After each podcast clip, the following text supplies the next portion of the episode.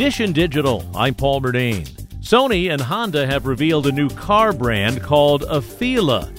Yahoo Finance tech editor Dan Howley says it was revealed at CES in Las Vegas last week. Basically, this is supposed to be an electric car that offers level 3 autonomous technology. Now, level 3 allows the car to drive itself in very limited situations. They also basically want it to be kind of an entertainment center on wheels. They're going to be offering subscription services for music, movies.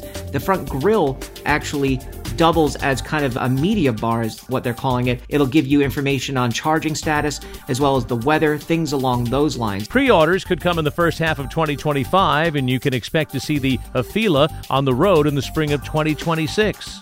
Dish and Digital, I'm Paul Murnane. And there's more at WCBS880.com slash Dish and Digital.